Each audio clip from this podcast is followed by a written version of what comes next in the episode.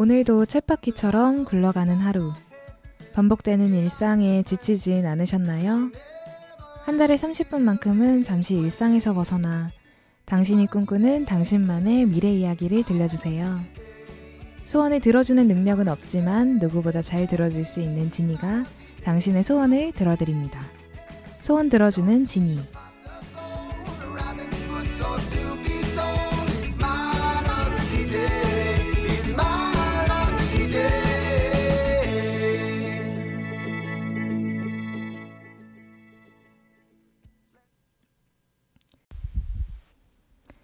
안녕하세요. 진희입니다. 아, 네, 지금 들으시기에, 어, 평소보다 음질이 왜 이렇게 안 좋지? 라고 느끼실 수 있을 것 같아요. 원래 사실은 제가 업로드일이 원래 수능 날이었다 보니까 거기에 맞춰서 녹음을 다 해놨었는데, 어, 지금 불가피하게 수능이 연기가 되면서 급하게 재녹음을 오프닝 부분만 하고 있어요. 그래서 평소보다 아, 많이 치지직거리고 듣기 불편하다 하시더라도 조금만 양해 부탁드릴게요. 사연 부분 넘어가면 다시 원래 음질대로 돌아오니까요. 조금만 참아주시고요.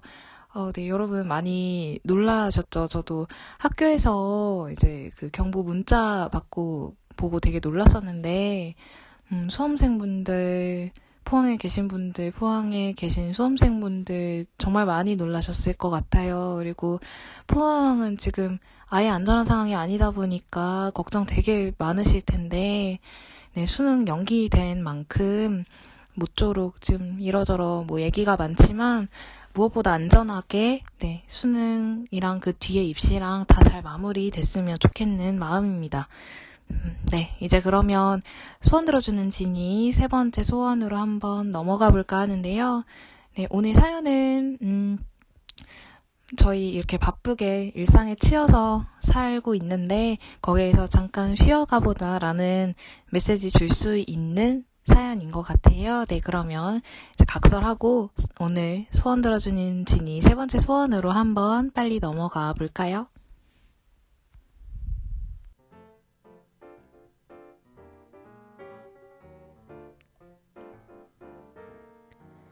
안녕하세요, 지니. 저는 노원구 하계동에 살고 있는 25살 여자입니다. 저는 아직도 대학에 다니고 있어요. 음, 아직까지 대학에 다니고 있네?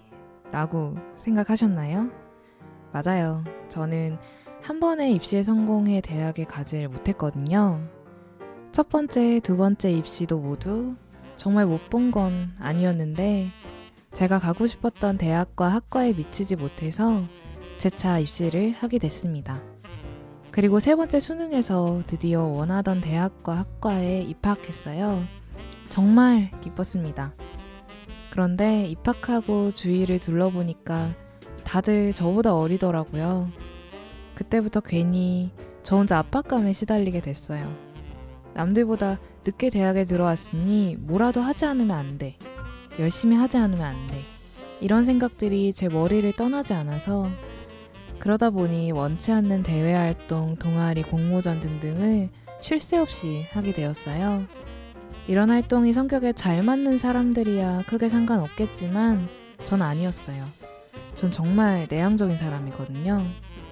많은 활동들을 하면서 스쳐가는 사람들, 의미 없는 친목 모임, 회식 등등 저에게는 정말 큰 스트레스로 다가왔습니다. 이런 의미 없는 만남들 때문에 정작 내 사람들을 못 챙기고 있다고 생각하니까 속상하더라고요. 이런 생각들 때문에 슬럼프가 찾아와서 휴학도 했었고 지금 복학해서 학교에 다니고 있지만 음, 크게 좋아진 것 같지도 않습니다.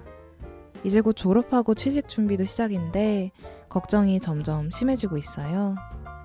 이런 저에게 소원이 하나 있다면 주변 사람들과의 연락을 모두 끊어버리고 제주도에서 한 달에서 두 달 정도 내려가서 살아보고 싶어요. 모두들 그렇겠지만 전 제주도에 대한 로망이 있어서요. 시끄럽고 복잡한 인간관계를 잠시 끊어버리고 저 자신에 대해 조금 길게 생각해보는 시간과 여유를 가져보고 싶어요. 이게 소원이라고 얘기하는 지금도 제주도에 다녀온 후에는 이라는 걱정이 끊이질 않지만 그래도 긴 인생 중에 한 번은 내 맘대로 훌쩍 떠나보고 싶어요. 저 꼭 떠나보려고요. 진이가 응원해줬으면 좋겠어요.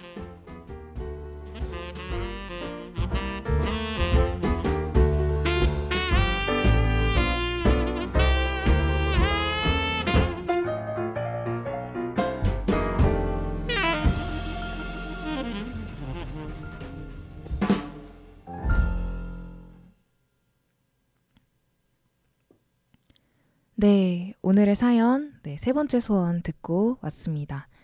굉장히 솔직하고 담백하게 써주신 사연이었는데요. 우선 사연 보내주셔서 정말, 네, 정말 감사합니다.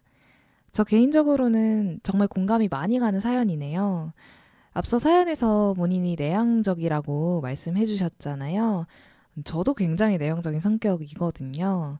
어, 언제 인터넷에서 봤는데, 외향과 내향을 구분하는 기준은 어, 겉으로 보기에 적극적이냐 아니냐가 아니라고 하더라고요. 타인과의 만남을 통해서 에너지를 얻는 사람들은 외향적인 사람이고 타인과의 만남에서 에너지를 소모하는 사람은 내향적인 사람이라고 해요. 음, 저도 들은 정보라 확실하진 않지만 아무튼 그런 기준에서 보면 원치 않는 대외 활동이나 동아리가 사연자분에게는 꽤 큰 스트레스일 것 같네요. 왜 소위 기빨린다고 하잖아요.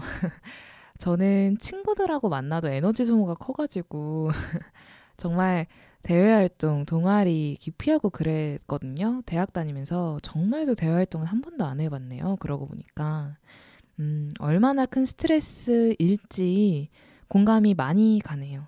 사실 대학생부터는 아무도 이거 해라, 저거 해라 시키지 않잖아요. 고등학생 때와는 다르게.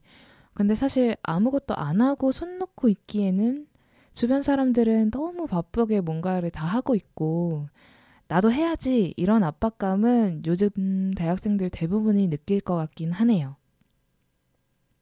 이게 왜 다들 머리로는 남들 하는 거 다 할 필요 없고 남들 할 때 굳이 똑같이 맞춰서 할 필요 없다는 거 아는데 실제로는 아등바등하게 되잖아요. 음, 이런 압박을 탁 놓고 다 두고 난 제주도로 떠나겠다 이런 소원을 가지시는 것 자체가 되게 멋지신 것 같아요. 음, 되게 용기가 필요한 일이니까요. 대학까지 졸업해버리면 정말 시간 내기 어려울 수도 있고 꼭 졸업하시기 전에 제주도 다녀오시기를 바랄게요. 네, 응원합니다. 음, 그럼 이제 사연자분의 소원에 도움이 될 만한 오늘의 짧고 얕은 정보 공유 시간 가져볼 텐데요. 오늘 알아볼 곳은 음, 말안 해도 다들 아시겠죠? 제주도입니다. 제주도 정말 만인의 로망이죠. 음, 가까운데 자연도 즐기고 힐링할 수 있는 곳으로 많이들 놀러 가시는데요. 음, 사실 저는 제주도에 가본 적이 없어요. 안타깝게도.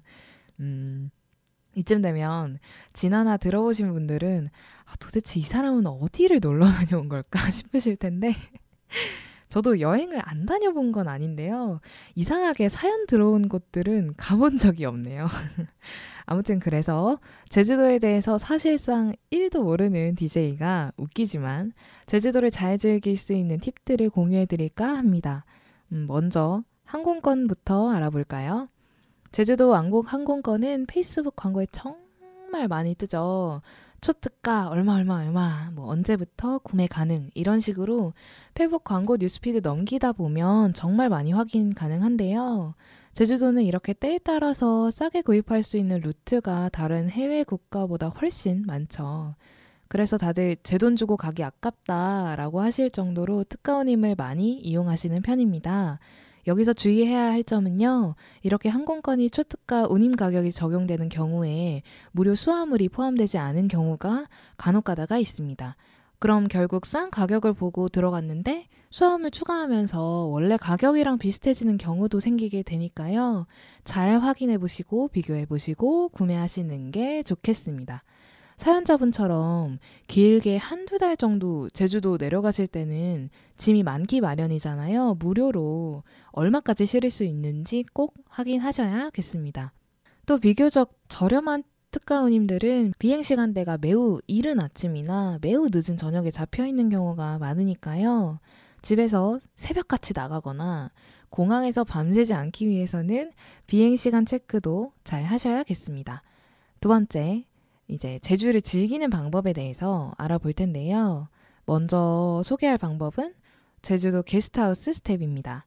제주도 게스트하우스 스태프는 최근 예능 효리네 민박이 방영하고 나서 더욱 관심을 끌고 있죠. 게스트하우스 스태프는 게스트하우스에서 일하는 대신에 숙식을 제공받으면서 여유 시간에 제주도를 자유롭게 여행할 수 있다는 장점이 있죠. 이미 많은 대학생들이 방학 아니면 휴학을 하고 제주도에 내려가서 제주도 게하 스태프로 일하는 분들이 많은데요. 제주도는 국내에서 숙박시설 수로나 규모로나 최고이기 때문에 성수기인 7, 8월이 되면 구인하는 게스트하우스의 수가 굉장히 늘어난다고 합니다. 하지만 이렇게 일하시는 분들이 많은 만큼 주의해야 할 점도 많은데요. 게스트하우스 스태프로 일하시기 전에 체크해야 할 사항들을 조금 짚어 드릴게요. 우선 일주일에 며칠 혹은 몇 시간 일하게 되는지 이건 여유 시간, 그러니까 여행 시간을 결정하게 되는데 가장 큰 요인이기 때문에 꼭 확인하셔야겠죠? 여행을 목적으로 가가지고 정말 일만 하고 올라오게 될 수도 있으니까요. 개아바의 개아로 편차가 매우 심하다고 하니까 꼭 확인하셔야겠습니다.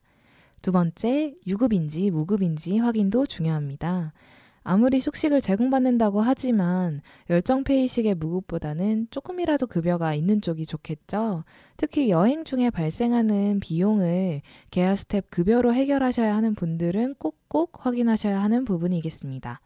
세 번째, 숙박하게 되는 장소가 어딘지도 중요합니다.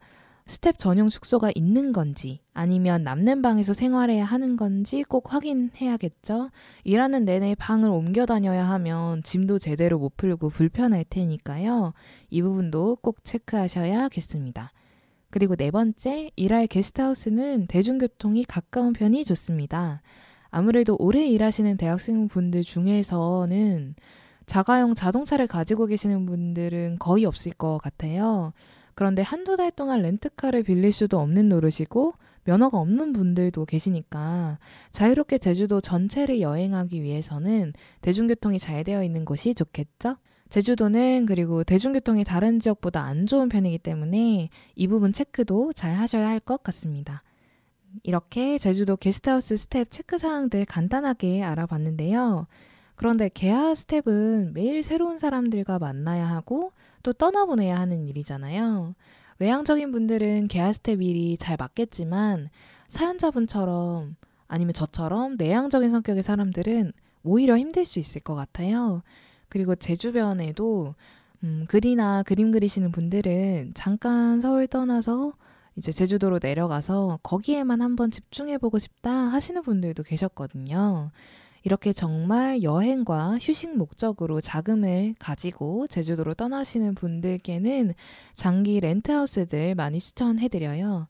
저도 아까 말씀드렸지만 제주도 잘 몰라가지고 게스트하우스들만 많다고 항상 생각했었는데 아예 일주일에서 한 달 이상 장기로 투숙하시는 분들을 위한 숙박시설도 많이 준비되어 있더라고요. 아예 독채를 따로 써서 혼자만의 시간을 즐길 수 있는 곳도 있고 가족 단위로 내려오시는 분들을 위한 규모가 큰 시설도 준비되어 있다고 하니까요. 필요에 맞게 사용하시면 좋으실 것 같고요. 당연한 얘기겠지만 이러한 장기 투숙 시설들은 숙박하는 기간이 길면 길수록 그 비용이 저렴해지겠죠. 네, 이 부분도 참고하시면 좋을 것 같습니다. 네, 이렇게 오늘도 짧고 얇게 제주도 즐기기 방법에 대해 알아봤습니다. 오늘도 역시 치면 다 나오는 정보들이죠. 네. 그렇지만 뭐 이게 컨셉이니까요. 네. 훅 얕은 정보 훑어봤다. 네, 이렇게 생각해 주시면 감사하겠습니다. 제주도 유명한 관광지들도 많지만 사실 안 가본 저보다 들으시는 분들이 훨씬 더 잘 알고 계실 것 같아서요. 제주도 무식자 DJ에게 추천해주고 싶으신 제주도 관광 추천지가 있으시다면 추천 댓글도 남겨주세요.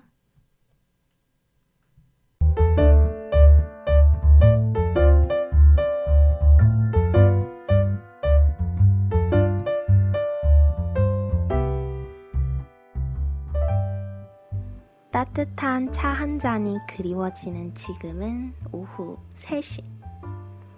무엇을 하기엔 너무 늦거나 이르지만 차를 마시기엔 가장 좋은 시간이죠.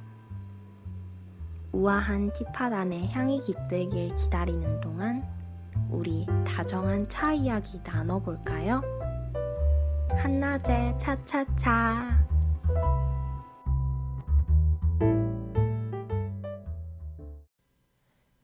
네, 광고 듣고 오셨습니다. 오늘의 CM은 노원뉴스캐스트 4기 율율 DJ님의 한낮의 차차차 CM이었습니다.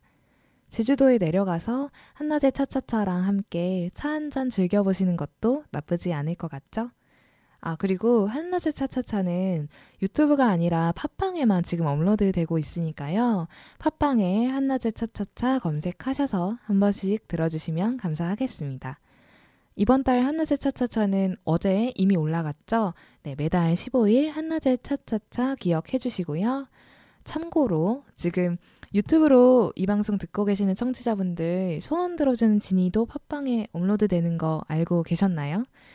영상 없이 소리로만도 재생 가능하니까 팟빵도 많이 많이 이용해 주세요.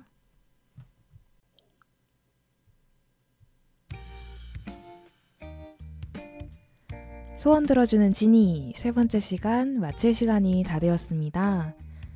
오늘은 잠시 동안 혼자 되기를 꿈꾸는 사연자분의 제주도 표류기 소원 듣고 왔는데요. 아까도 말씀드렸지만 음, 이런 소원 자체가 요즘 이 사회에 사는 저희들한테는 정말 용기가 필요한 일인데 음, 이런 소원 가지고 계신 자체가 멋지다고 저는 생각합니다. 사연에서도 제주도 다녀온 후가 두렵다고 하셨지만 음, 제주도 내려가셔서 그동안 다른 인간관계에 치여서 조금은 멀리했던 사연자분의 정말 아끼는 사람들과 다시 한번 연락해 보신다면 관계도 다시 회복할 수 있고 오히려 더 의미 있는 시간이 되지 않을까? 네, 감히 한번 생각해 봅니다. 그리고 앞으로 더 중요한 시기니까 자신에 대해서 생각해 볼 수 있다면 더더욱 좋겠죠? 음, 제가 너무 될 대로 되라 타입인지 모르겠지만 저는 사는데 큰 방향만 틀리지 않으면 조금 아니 뭐 많이 돌아가도 괜찮다는 주의예요 사실. 한 번 사는 인생인데요. 하고 싶은 대로 하고 살아야죠. 그리고 만약에 방향이 틀리더라도 다시 돌아오면 되니까요 우리 잠깐 걱정은 넣어두고 긴장 늦추고 한숨 돌리면서 하루하루 지내봐도 좋을 것 같네요. 소원 들어주는 지니에서는 여러분의 소원 사연을 받고 있습니다.